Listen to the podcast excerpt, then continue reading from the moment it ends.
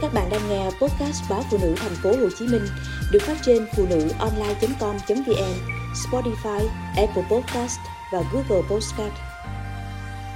Khoảng trời bình yên của cha. Cha tôi từng là một anh bộ đội cụ Hồ, một y tá khoác túi cứu thương, hành quân cùng những đoàn quân Nam Tiến trong trận chiến lịch sử Tết Mậu Thân 1968, cha bị địch bắt tại mặt trận Củ Chi và đưa về giam tại nhà tù Phú Quốc. Các tù chính trị được trao trả sau Hiệp định Paris và cha tôi cũng được trả tự do vào dịp đó. Nhưng những tháng năm dưới đòn roi tra tấn nghiệt ngã của kẻ thù, những giờ phút bị hành hạ trong chuồng cọp đã hằng lên dấu vết ám ảnh trong ký ức và trong cả những giấc mơ của cha mãi về sau. Thời tuổi thơ, không ít lần nửa đêm tôi giật mình tỉnh dậy vì nghe tiếng cha gào thét khi mơ thấy những khoảnh khắc kinh hoàng đã qua. Những lúc đó, tôi phải chạy tới bên giường, lay cha dậy.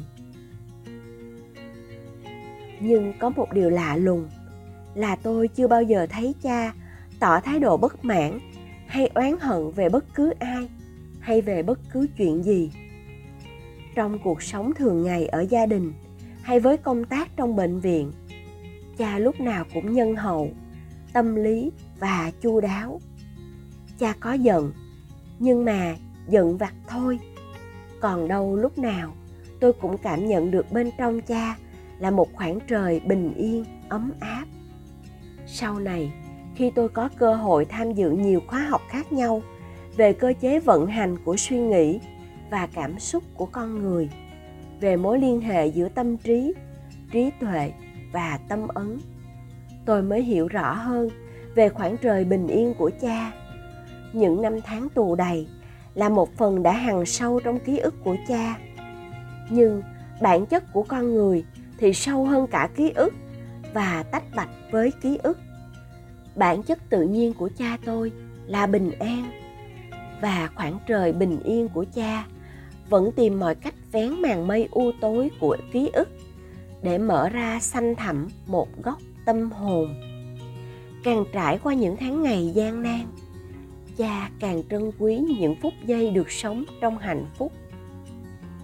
Trong khóa học, tôi cũng thực tập khám phá, tái kết nối với khoảng trời bình yên trong tôi và không ngừng mở rộng khoảng trời ấy, ra mọi ngóc ngách của tâm hồn. Điều thú vị là, dường như có mối liên hệ vô hình, nhưng mạnh mẽ nào đó, giữa khoảng trời bình yên của mỗi chúng ta với khoảng trời bình yên của những người xung quanh. Tôi nhận ra mình càng thực tập và tiến bộ, thì dường như cha mẹ tôi cũng tự động trở nên bình an hơn bầu không khí trong nhà cũng yên lành hơn hẳn.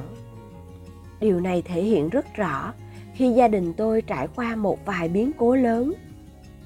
Tôi thấy rõ là chính trong những biến cố ấy, cha tôi càng trân quý hơn những khoảng trời bình an ở bên trong, sẵn sàng gạt sang một bên những kỳ vọng của bản thân và những tiêu chuẩn thông thường của xã hội để giữ cho bằng được khoảng trời bình yên ấy luôn ở trong mình và những người thân yêu.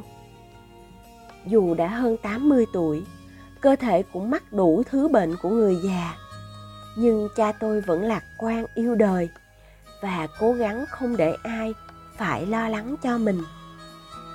Khoảng trời bình yên của cha đã dạy tôi bao điều thấm thía. Tôi luôn biết ơn, khâm phục và yêu kính người.